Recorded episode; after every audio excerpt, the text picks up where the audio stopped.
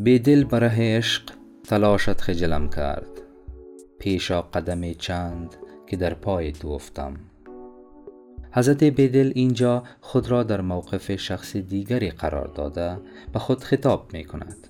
بیدل اینقدر تلاش تو در راه رسیدن به عشق حقیقی و عمل در عبادت خداوندی و در خواست توفیق عمل شخص را خجالت زده ساخته است. چون این دیگران که غیر از بیدلند و اندک از این تلاش را هم نمی کنند باید از این بیتوجهی خود شرم و خجالت داشته باشند.